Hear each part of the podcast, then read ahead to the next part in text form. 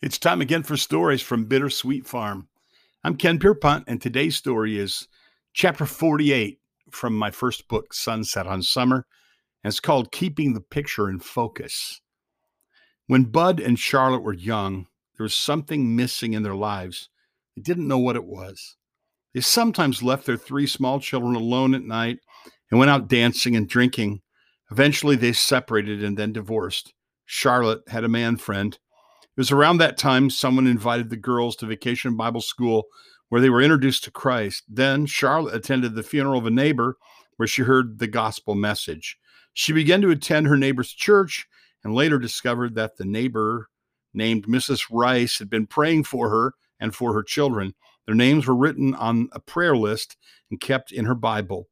Soon Bud and Charlotte were a family again. Altogether, they would be married 50 years not counting their time of separation. They raised their three children for the Lord. They even adopted another child. There were two girls and two boys. Bud developed a hunger for the Bible and Christian books. Somewhere he found a weekly periodical called The Sword of the Lord. The editor of The Sword of the Lord, an evangelist named John R. Rice, wrote a book titled The Christian Home. Bud read the book and kept a copy of it handy all the time. Bud was not quick to discipline his children.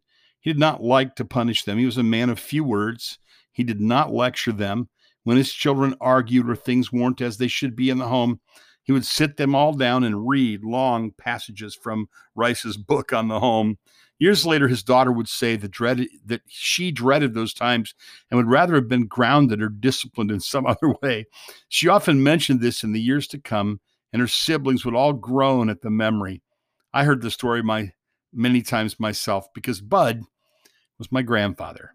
Years ago, before we banished television from our home, we owned an old TV set that a friend had given us. Sometimes the picture would get fizz, fuzzy, like you were watching without glasses.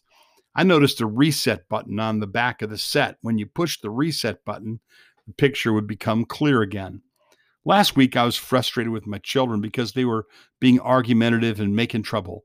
When that happens, I'm often grieved and frustrated. I feel like somehow I'm failing as a dad. I feel like we're losing our focus. I want to find the reset button and bring the vision for a harmonious, loving Christian family back into focus again. Times like this often drive me to my knees. I try to think of ways to recast the original vision for a family marked by godliness, Frankly, I fear what can happen if we begin to wander from the commandments of God and the principles of godly living. I was sitting in a restaurant when it hit me that that must have been what my grandfather was doing when he gathered his children and read to them long passages from Dr. Rice's book. He remembered the emptiness and guilt and pain of a broken family. He remembered the hurt of separation and the guilt of sin, and he didn't ever want to go back. He wanted something better for his own children than what his sinful past had given him.